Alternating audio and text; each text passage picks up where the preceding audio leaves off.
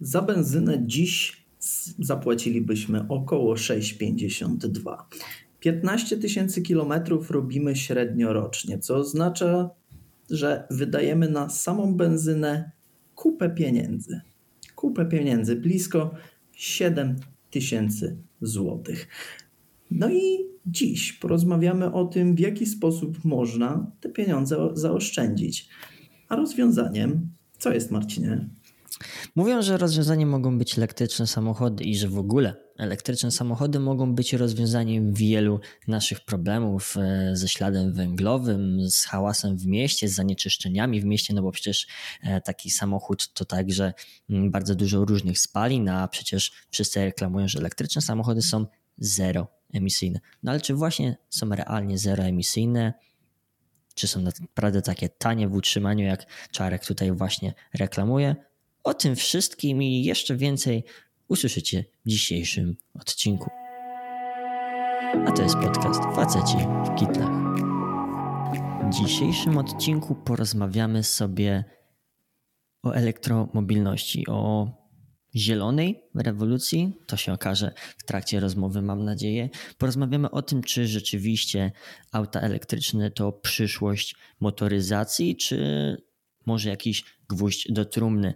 Porozmawiamy o tym, jak wygląda w ogóle sytuacja z samochodami elektrycznymi, na ile one są ekologiczne, na ile są zeroemisyjne, jak wygląda sytuacja z bateriami, no i jak to wygląda w kwestii pobierania prądu w sytuacji naszego polskiego miksu energetycznego.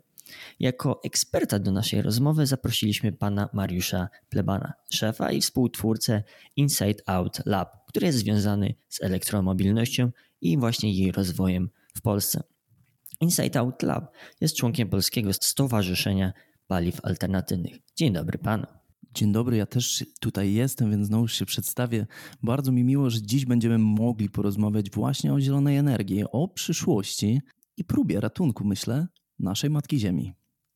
Zanim zaczniemy bezpośrednio rozmowę o elektrykach, wiadomo, że pomiędzy autami spalinowymi a autami w pełni elektrycznymi mamy jeszcze takie pośrednie różnego typu hybrydy. Mamy jakieś miękkie hybrydy, plugin i tak dalej. Czy mógłbym poprosić właśnie o wytłumaczenie różnic pomiędzy poszczególnymi typami tych aut? E, tak, to bardzo ważne, dlatego że mm, mówiąc o samochodach elektrycznych, bardzo często ludzie mylą e, hybrydy standardowe z samochodami elektrycznymi. Wtedy, kiedy robimy badania na polskim rynku i sprawdzamy chociażby kwestie dotyczące mm, doświadczenia w zakresie jazdy samochodem elektrycznym, to okazuje się, że około 55% osób wskazujących e, doświadczenie w jeździe samochodem elektrycznym myli się, ponieważ jeździło samochodem hybrydowym, standardowym, a nie samochodem elektrycznym bądź hybrydą typu plugin. Więc to dobrze, że od tego zaczynamy. To świetnie, że dokładnie to jest na sam start y, mm, do wytłumaczenia. Co jest samochodem elektrycznym? Samochodem elektrycznym jest samochód w pełni elektryczny, czyli taki, który ma baterię zasilane tylko jedynie prądem, czyli ma wtyczkę. A drugi typ samochodu, który też jest traktowany jako samochód elektryczny, to jest hybryda typu plug-in, czyli to jest hybryda, która posiada silnik spalinowy, ale także posiada silnik elektryczny i posiada, uwaga, wtyczkę do prądu. To jest bardzo ważne. Musi posiadać wtyczkę do prądu. Jeżeli hybryda nie ma wtyczki do prądu, to znaczy, że nie jest samochodem elektrycznym w sensie rozumienia tego, co jest, co nie jest samochodem elektrycznym. I teraz nie chcę komplikować, ponieważ jeżeli byśmy wchodzili w szczegóły dotyczące, czy jest w czymś silnik elektryczny, czy jest bateria, to to zaczyna być bardziej skomplikowane. Czy to wydaje się być jasne, jak dotąd? Czyli mam rozumieć, że samochodem Elektrycznym możemy nazywać samochody wyłącznie z tą wtyczką, czyli można je podłączyć do prądu. Tak. Natomiast e, hybrydy posiadają ten zestaw elementów, czyli tych spalinowych, charakterystycznych dla silników spalinowych,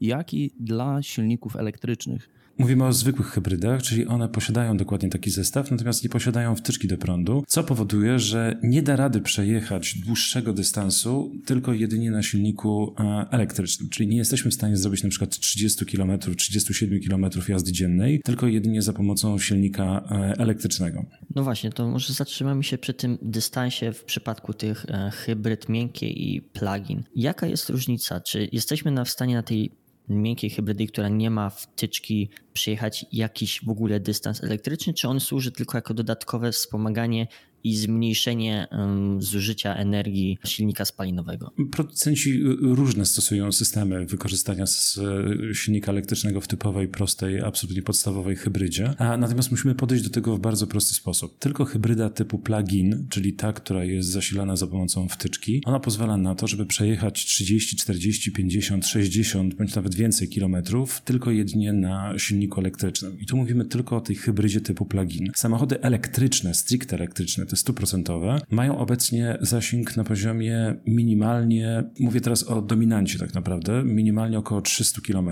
natomiast sięgają powyżej 500-600 km także. Więc mówimy o naprawdę zdecydowanie większym zasięgu niż e, ludziom przychodzi do głowy. My to też bardzo mocno badamy i zauważamy różnicę pomiędzy 2020 rokiem, kiedy rozpoczęliśmy bardzo silne takie badania w polskim społeczeństwie no i widzimy, że z roku na rok zwiększa się świadomość e, zasięgu samochodów elektrycznych. Nadal nie jest perfekcyjnie, ponieważ wiele osób myśli, że zasięg samochodu elektrycznego jest tylko do 200 km e, e, i nie więcej, co nie jest prawdą, natomiast zwiększa się zdecydowanie odsetek ludzi, którzy zaczyna twierdzić, że jest to powyżej 300 km.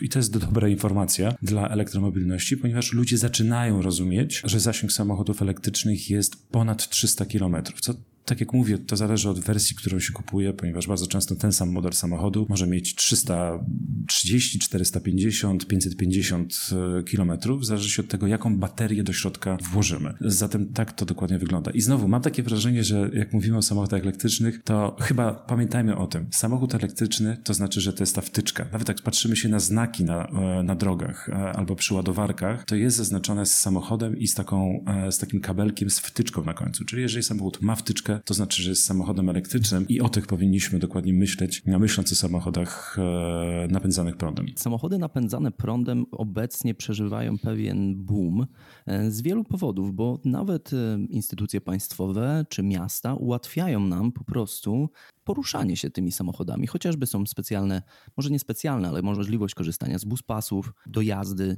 czy chociażby właśnie darmowe miejsca parkingowe w miastach.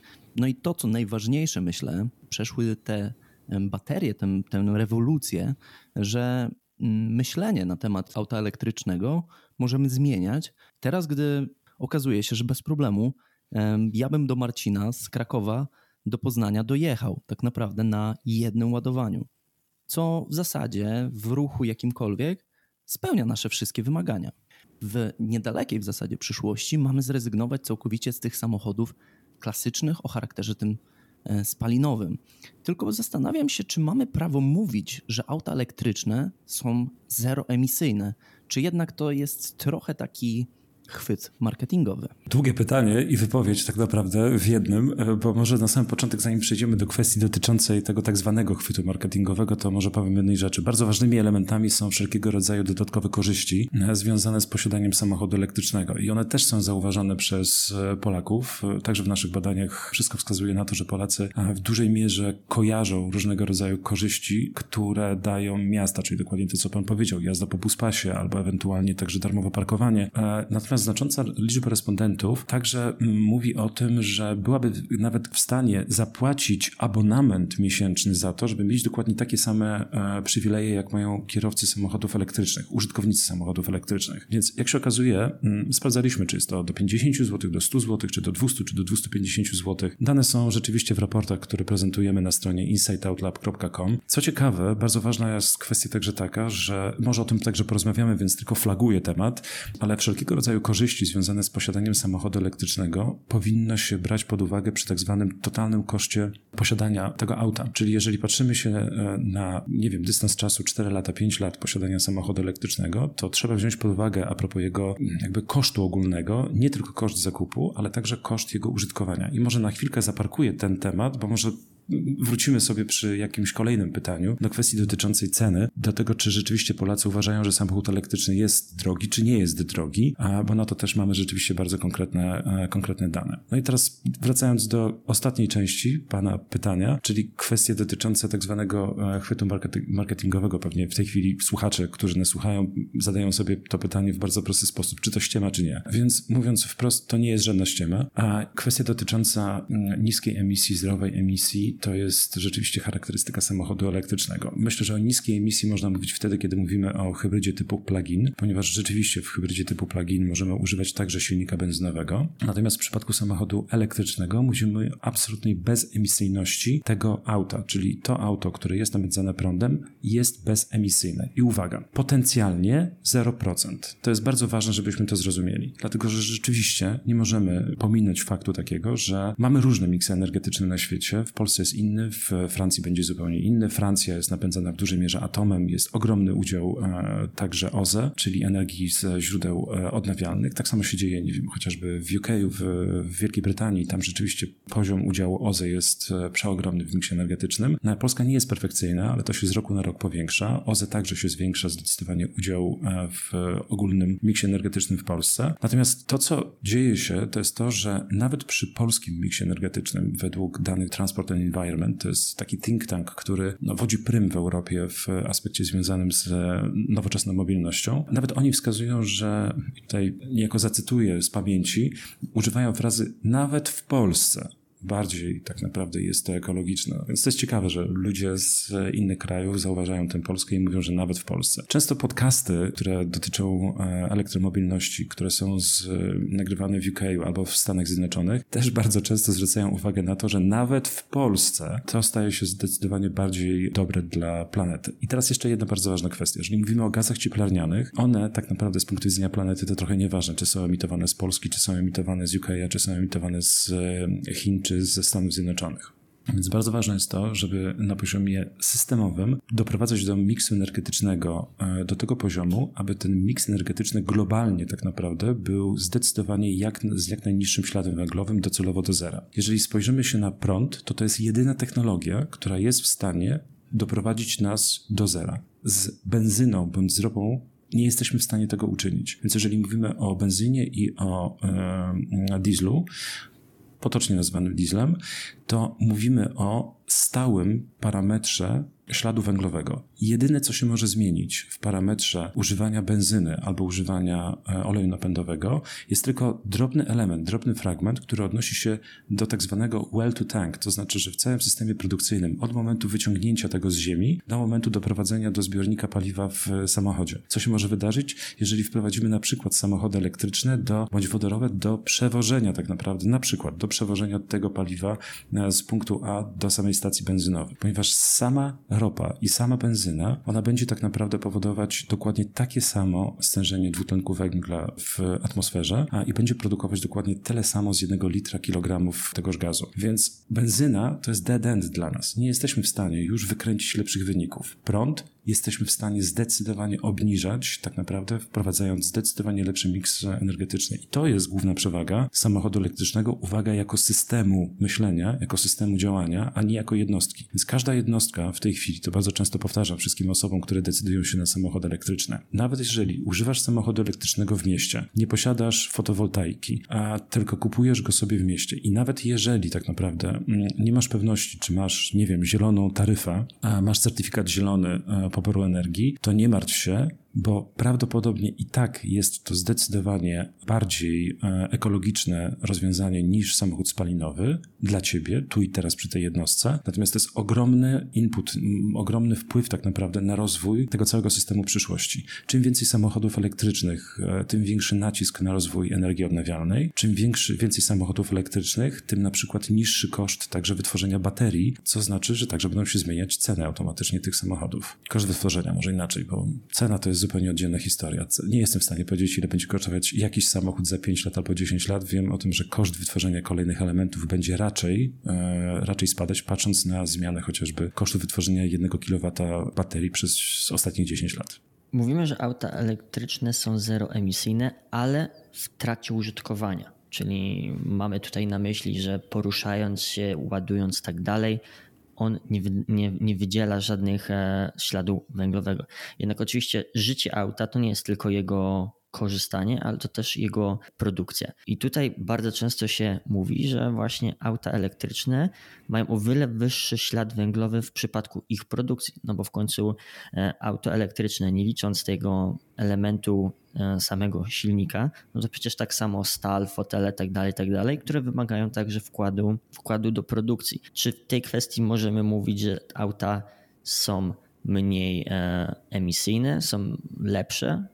Jest Dokładnie tak, jak pan mówi. To znaczy, rzeczywiście e, można zauważyć, że jest wyższa emisyjność przy produkcji auta elektrycznego w tym momencie w stosunku do samochodu tak zwanego ICE, czyli samochodu spalinowego Internal Combustion Engine. Bardzo szybko, po, od momentu kupienia i wyjazdu na ulicę, na drogi, pojawia się moment, kiedy ten samochód zaczyna być bardziej opłacalny dla klimatu. I w zależności od tego oczywiście, jak dużo jeździmy tym autem, to to może się pojawić już po pierwszym roku, albo uśredniając tak naprawdę, nie wiem, polskie, e, polskie przebiegi. Mm, jest to mniej więcej po 2,5-3 latach tak naprawdę, kiedy można powiedzieć spokojnie, że ten samochód zaczyna się zdecydowanie bardziej opłacać dla planety. Nie mówię dla portfela, tylko mówię dla planety w tym momencie, bo portfel to jest zupełnie oddzielna historia i o tym też możemy za chwilkę porozmawiać. Samochody tak naprawdę są bardzo, tego typu są bardzo, bardzo opłacalne. Więc to jest sytuacja na dzisiaj.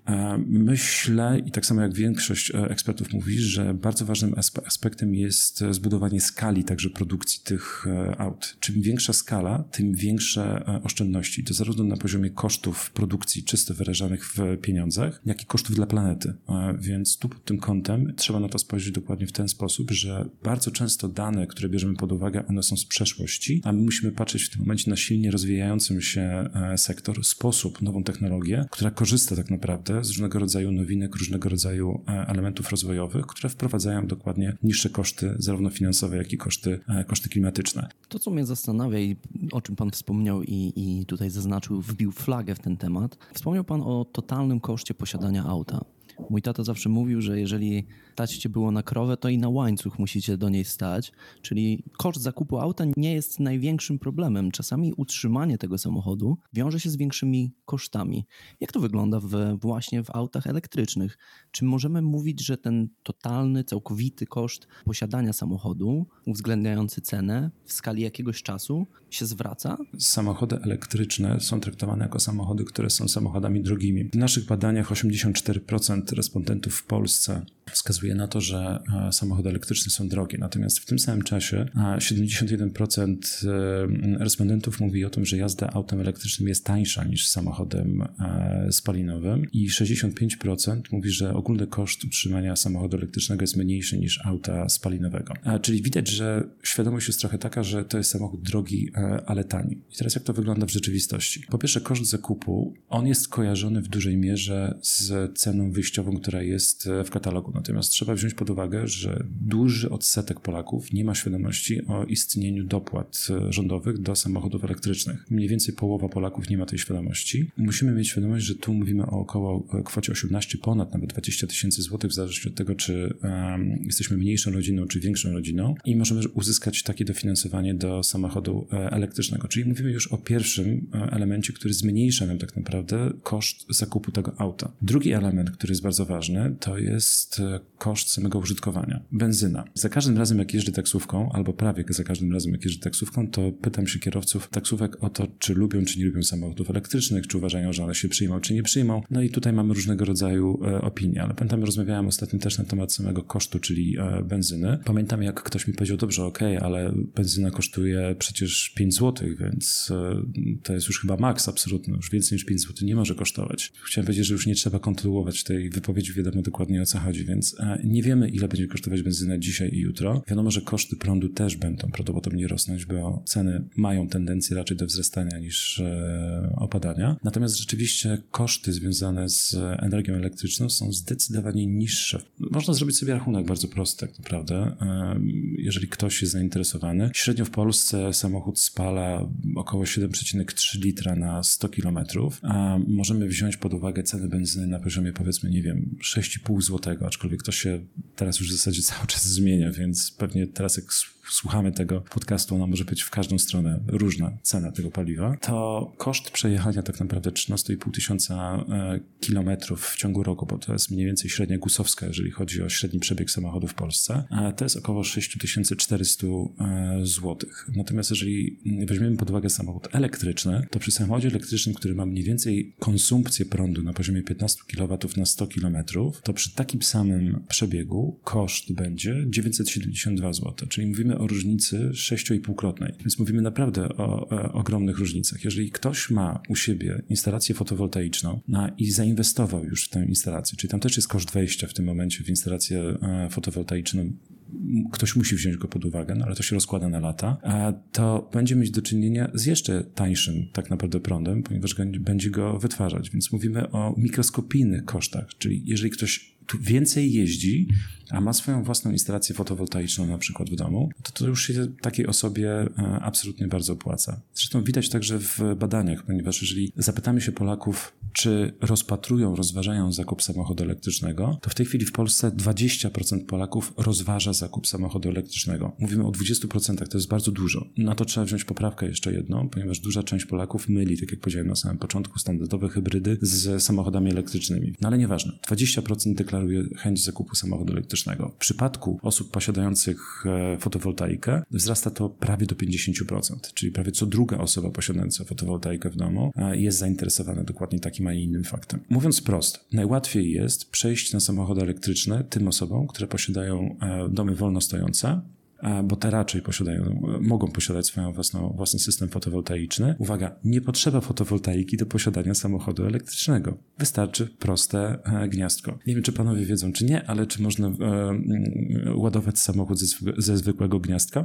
Można. Bardzo dobrze. To są pa, panowie w tej mniejszości tak naprawdę, bo w tej chwili tylko jedna trzecia Polaków ma tę świadomość. Tylko i aż jedna trzecia Polaków ma świadomość, że auto elektryczne można um, ładować ze zwykłego gniazdka. Zabiera to trochę więcej czasu, ale przez noc spokojnie, bez najmniejszego problemu jesteśmy w stanie naładować całą baterię. I jeszcze jedna bardzo ważna sprawa. Nie musimy ładować całej baterii, bo to jest trochę inny system. To jest takie ładowanie smartfona. Czy my za każdym razem ładujemy smartfona, kiedy nam schodzi bateria do zera, no nie, więc to jest dokładnie tak samo. Ten samochód ładuje się w nocy, ma mniejszy procentowy pobór energii tak na co dzień niż procentowo w smartfonie, więc nie musimy go ładować codziennie. Samochody elektryczne w badaniach, które są wykonywane przez nas na grupie użytkowników samochodów elektrycznych, wcale nie są najczęściej ładowane codziennie. Najczęściej dzieje się to w zależności od tego, jakie są rzeczywiste potrzeby. My nie jeździmy w trasę Kraków-Poznań codziennie uśredniając. Wspomniał Pan oczywiście, że koszty utrzymania w takim kontekście, nazwijmy to paliwa, jest zdecydowanie tańszy, ale oczywiście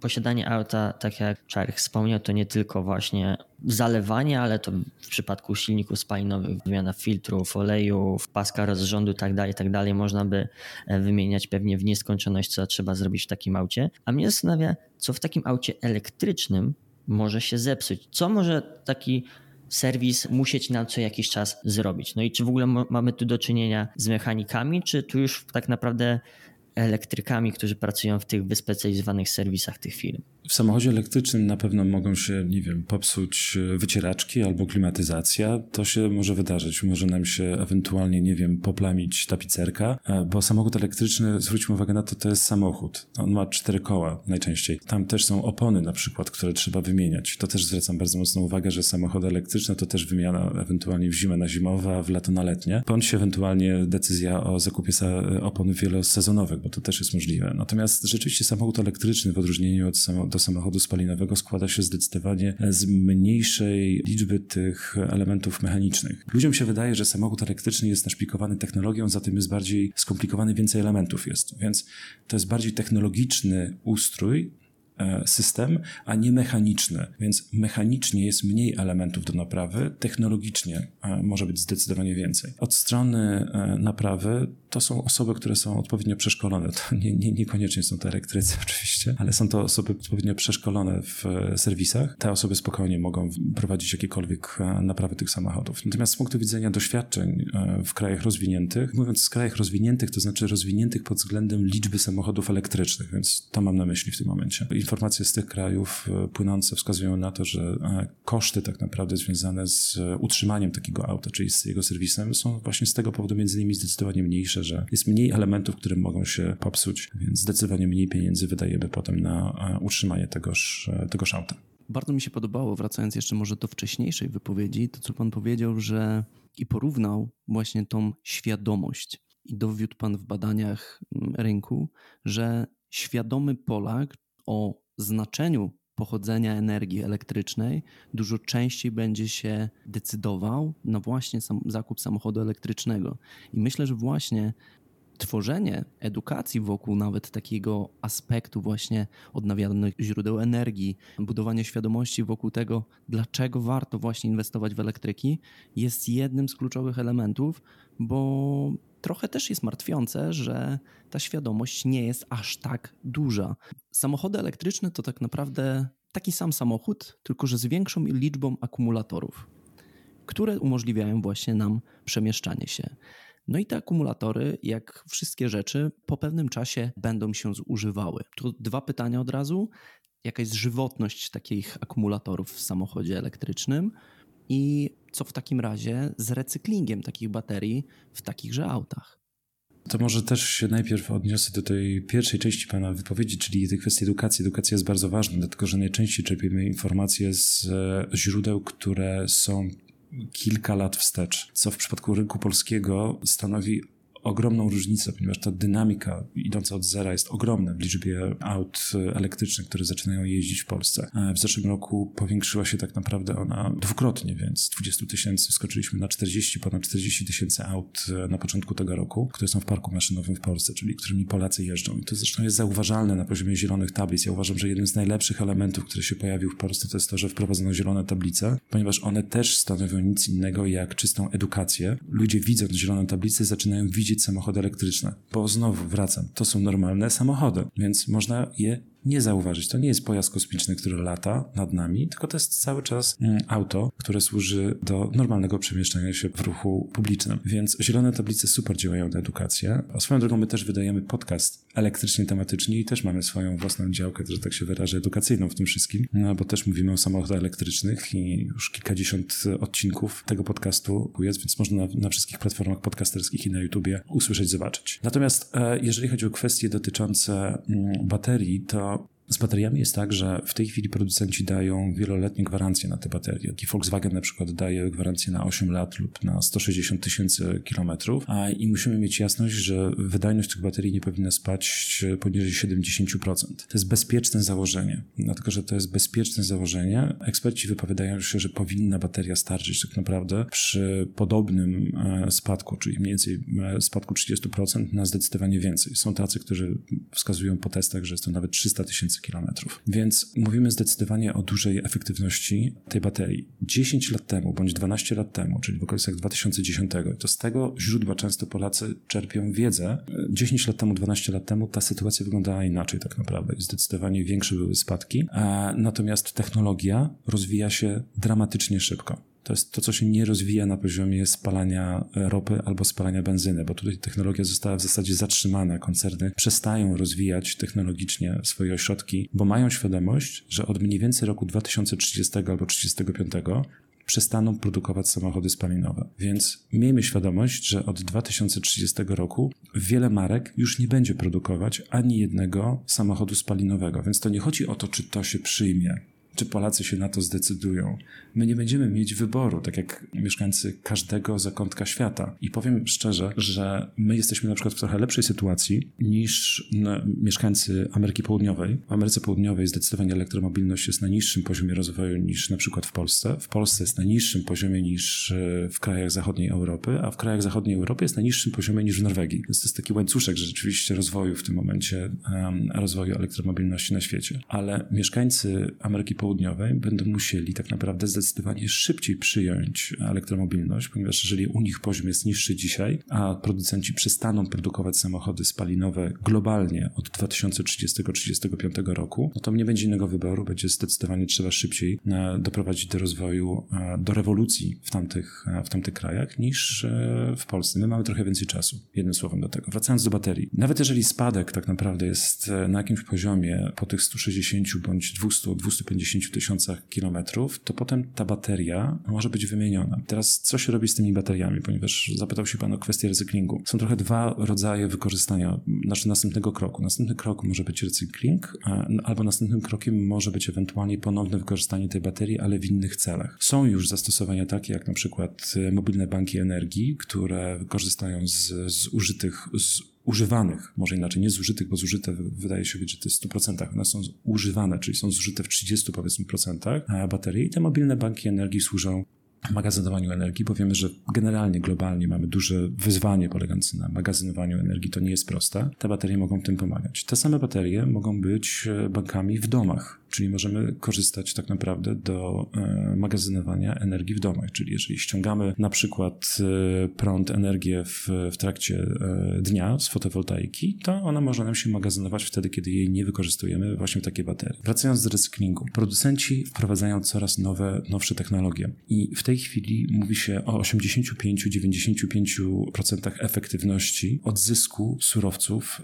e, z baterii. To w zależności od producenta i w zależności od rozwoju technologii. Ta technologia znowu stale rozwija się i e, wszystkim zależy na tym, żeby ten recykling e, dążył do 100%. Z wielu powodów. Po pierwsze dlatego, że w tej chwili na świecie jednym z najważniejszych elementów jest koncepcja tzw. Tak circular economy, czyli gospodarki obiegu zamkniętego. Czyli chcemy, żeby wszystko, co weszło do systemu, w tym systemie pozostało i z niego nie znikało. To się opłaca. To już nawet mówię nie w kontekście klimatycznym, to się po prostu opłaca, ponieważ system, na przykład w Unii Europejskiej, powoduje, że producenci będą już teraz, ale także w przyszłości będą płacić ogromne kary, jeżeli coś będzie e, zanieczyszczać e, atmosferę będzie powiększać efekt e, cieplarniany globalnie. Więc to się nikomu nie będzie z poziomu producentów po prostu e, opłacać. Zatem e, zależy bardzo wszystkim na tym, żeby na poziomie tak zwanego sourcingu, czyli wydobywania, na poziomie produkcji, na poziomie dystrybucji, używania i na poziomie recyklingu, żeby wykorzystywać maksymalnie ten surowiec. Ten surowiec może być także tańszy w momencie wtedy, kiedy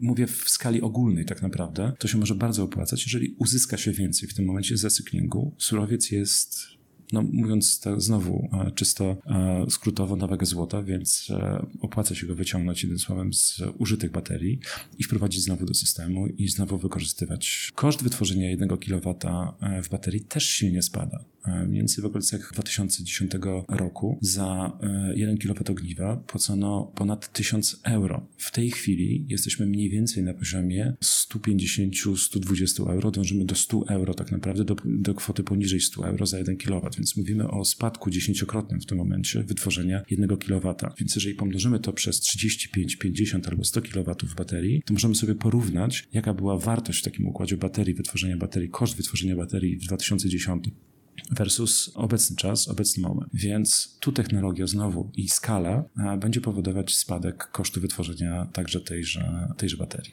Jakiś czas temu, dobrych parę lat temu, nasz premier powiedział, że po Polsce będzie jeździł milion elektryków.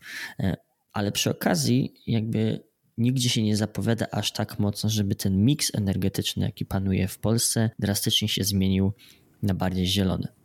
Na ten moment bodajże mamy mniej więcej 70% e, bazujące na, na węglu i gazie i tylko reszta to są bardziej zielone. Nie mamy żadnego atomu, który przy dobrych wiatrach powstanie za kilkanaście lat. I zastanawiam się, czy gdyby nie było tak, że nagle będziemy mieli szybki skok elektromobilności, ale nie tak szybki skok energetyczny, no bo w końcu takiej elektrowni atomowej e, czy wiatrowych nie buduje się w przeciągu dwóch lat, czy nie zadziałalibyśmy troszkę na niekorzyść w tym przypadku naszego środowiska?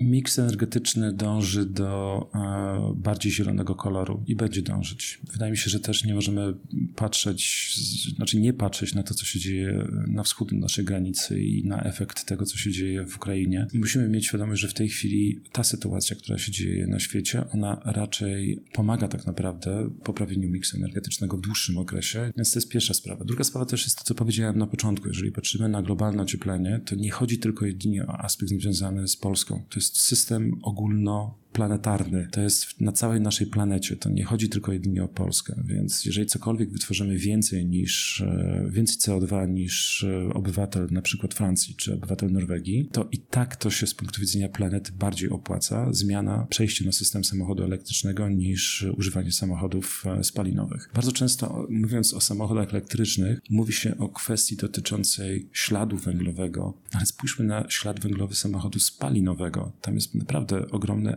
aspekt związany z tym, jaki ślad węglowy ma e, ropa, czy jaki ślad węglowy ma benzyna. On też jest ogromny i jego, tak jak powiedziałem na samym początku, już w zasadzie nie da się specjalnie, e, specjalnie zmniejszyć. Także miks energetyczny będzie stawał się coraz e, bardziej zielony, energia odnawialna będzie zdecydowanie miała większy udział. Mówi się bardzo poważnie o wprowadzeniu atomu do naszego miksu energetycznego w Polsce, który jest także zeroemisyjny, więc tu pod tym kątem zdecydowanie możemy oczekiwać poprawy. Natomiast to, na co jeszcze warto zwrócić uwagę, to jest ten inny aspekt negatywnych efektów związanych z emisjami. Samochody spalinowe, czyli benzyna to emisja pyłów, diesel to emisja tlenków azotu, więc musimy z tyłu głowy mieć, że mówimy tutaj o aspekcie chociażby tych lokalnych zanieczyszczeń, których w ogóle nie ma absolutnie w przypadku samochodu elektrycznego. Obrazowo patrząc, jeżeli zaparkują panowie samochód elektryczny tyłem do mieszkania, tyłem do budynku, gdzie na parterze ktoś ma otwarte okno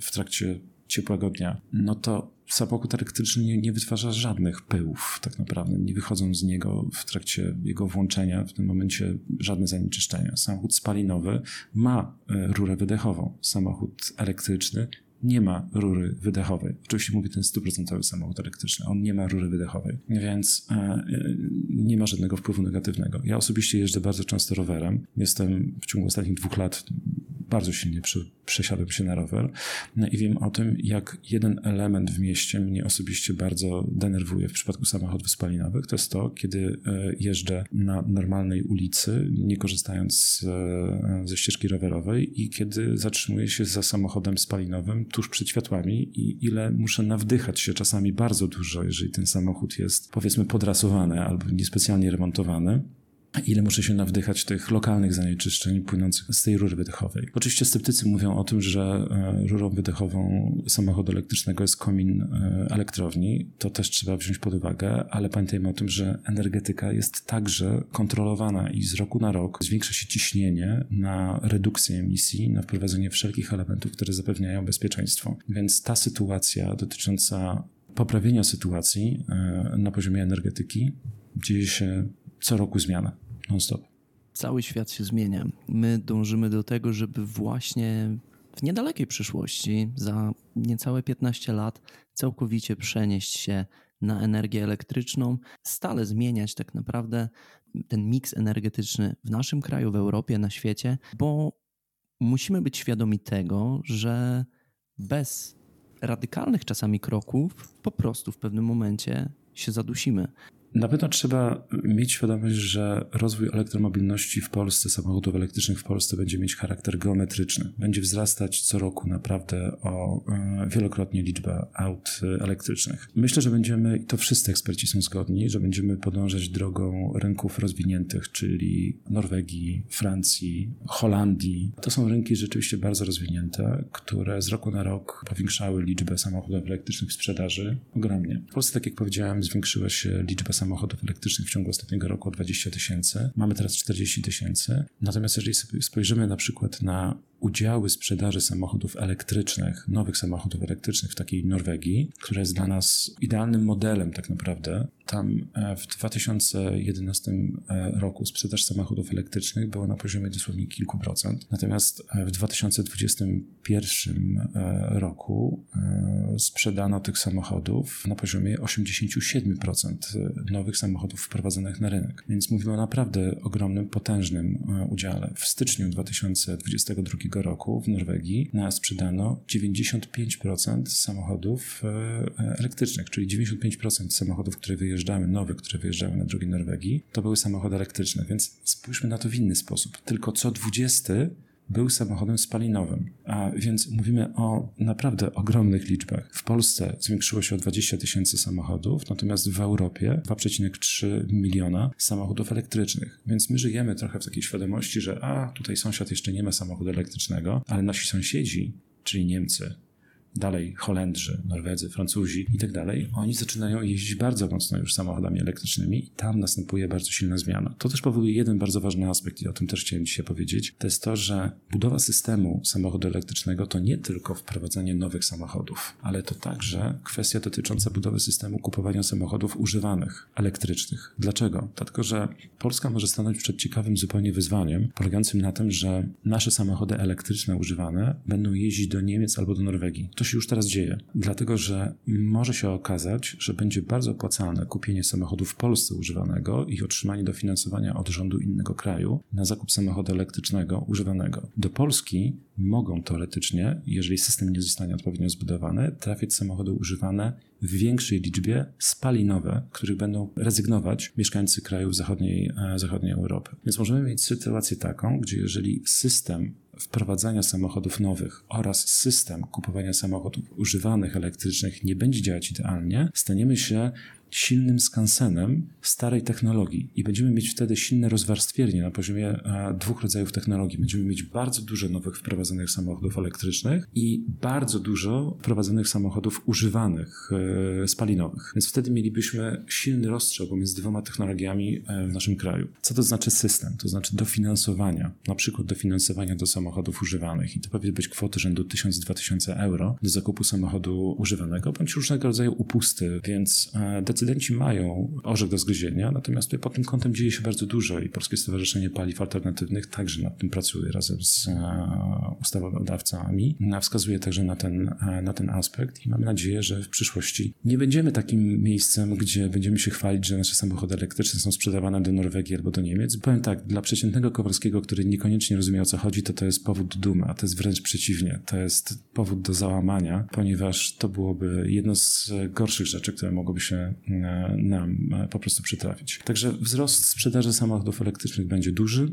Piekielnie ważne jest to, żeby sąsiad kupił samochód elektryczny, bo jak sąsiad kupi samochód elektryczny, to więcej sąsiadów go zobaczy. I to się tak samo będzie działać na poziomie małych miejscowości, gdzie są, tak jak powiedziałem, domy jednorodzinne, ale także domy wielorodzinne. W moim budynku w centrum Starego Mokotowa, tam jest już w tej chwili naliczyłem trzy, no w zasadzie cztery, bo nie mam pewności, czy czwarty jest tylko na chwilę, ale cztery samochody elektryczne. Parę miesięcy temu już się e, także w naszym budynku e, rozwiązał aspekt związany z możliwością ładowania samochodów elektrycznych, więc teraz będzie pewnie także więcej aut e, elektrycznych pojawiać się w moim otoczeniu i to się samo będzie dziać w wielu innych przypadkach. Jakby zmienił się nacisk na deweloperów w przygotowaniu infrastruktury pod ładowanie samochodów elektrycznych, więc infrastruktura kanałowa musi być przygotowana w nowym budynku. To jest piekielnie ważne. Ktoś, kto kupuje nowe mieszkanie, powinien koniecznie wziąć pod uwagę, bo nawet jeżeli dzisiaj nie jest zainteresowany samochodem elektrycznym, to jeżeli ktoś mnie słucha, to naprawdę proszę uwierzyć, że może w takim układzie zmienić zdanie i lepiej, żeby mieszkanie, które kupujemy zwykle nie na rok, nie na dwa lata, tylko na dłużej, no, jeżeli mamy to miejsce parkingowe, to żeby było rzeczywiście strukturalnie przygotowane do ładowania auta elektrycznego, to wpłynie na naszą wygodę, ale także na wartość mieszkania w przyszłości zapewne, no bo zdecydowanie będzie warte więcej tam, gdzie łatwiej będzie ładować e, auto elektryczne. Uspokajam tych, którzy nie mają miejsc parkingowych albo garaży, bo pod tym kątem miasta też bardzo mocno się rozwijają, pracują nad zwiększeniem punktów ładowania dostępnych publicznie. Nie mówię teraz o tych ładowarkach, które widzimy najczęściej, takich bardzo profesjonalnych, nazwijmy to w ten sposób, tylko mówię o rozwiązaniach dla mieszkańców lokalnych, ulic, osiedli, czyli na przykład o ładowaniu z lampy. Te systemy ładowania z lampy są już wprowadzane w niektórych e, samorządach lokalnych w Polsce. To są świetne doświadczenia, które idą na przykład z Anglii, w którym ten system jest bardzo rozwinięty. Lokalne społeczności dostają dofinansowanie do tego typu inicjatyw e, lokalnych, gdzie rzeczywiście można doładować e, wolnym prądem, ale spokojnie w nocy można podładować właśnie z lampy miejskiej auto prywatne, parkując na miejscu parkingowym koło lampy albo koło słupka palika, który korzysta z tego samego systemu energetycznego jak e, lampa miejska. Więc dzięki temu liczymy na to, że ten system powiększy się i te punkty ładowania, nawet te wolne punkty ładowania będą coraz częstsze i dzięki temu łatwiej będzie e, naładować auto elektryczne także w centrach miast. I ostatnie, co chciałem powiedzieć, to jest to, że jest coś takiego jak tak zwany e, range anxiety, czyli mówi się bardzo często właśnie o tym zasięgu, co jak już powiedziałem na samym początku, nie jest prawdą, bo zasięg jest coraz większy i pozwala spokojnie na przejechanie wielu dni bez, e, bez ładowania. Ale mieszkańcy wielu miast na świecie mm, zaczynają mieć innego rodzaju wyzwanie, ponieważ stacje benzynowe są wyrzucane z centrów miast. To jest zauważalne chociażby w Londynie i coraz częściej jest ciężko zatankować auto spalinowe niż naładować e, auto elektryczne. I może tym miłym akcentem w takim układzie będę mógł zakończyć. Czeka nas rewolucja energetyczna i to jest fakt. Więc e, z tymi dobrymi radami pochodzącymi tutaj od pana Mariusza was zostawiamy. No i mam nadzieję, że nie będziemy sparafrazowanym memem europejskim, że Polak płakał jak sprzedawał. Do zobaczenia, do usłyszenia. Jeszcze raz dziękuję za wywiad. Dziękuję bardzo.